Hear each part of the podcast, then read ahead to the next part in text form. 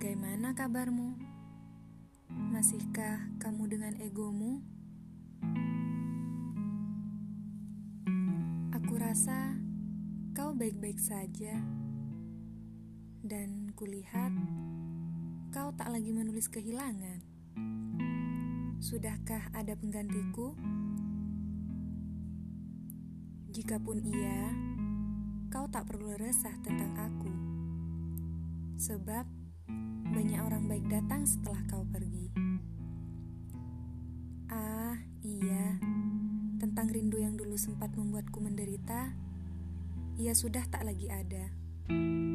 Meski kadang kembali tanpa permisi, tapi aku sudah paham bagaimana cara mengusirnya pergi.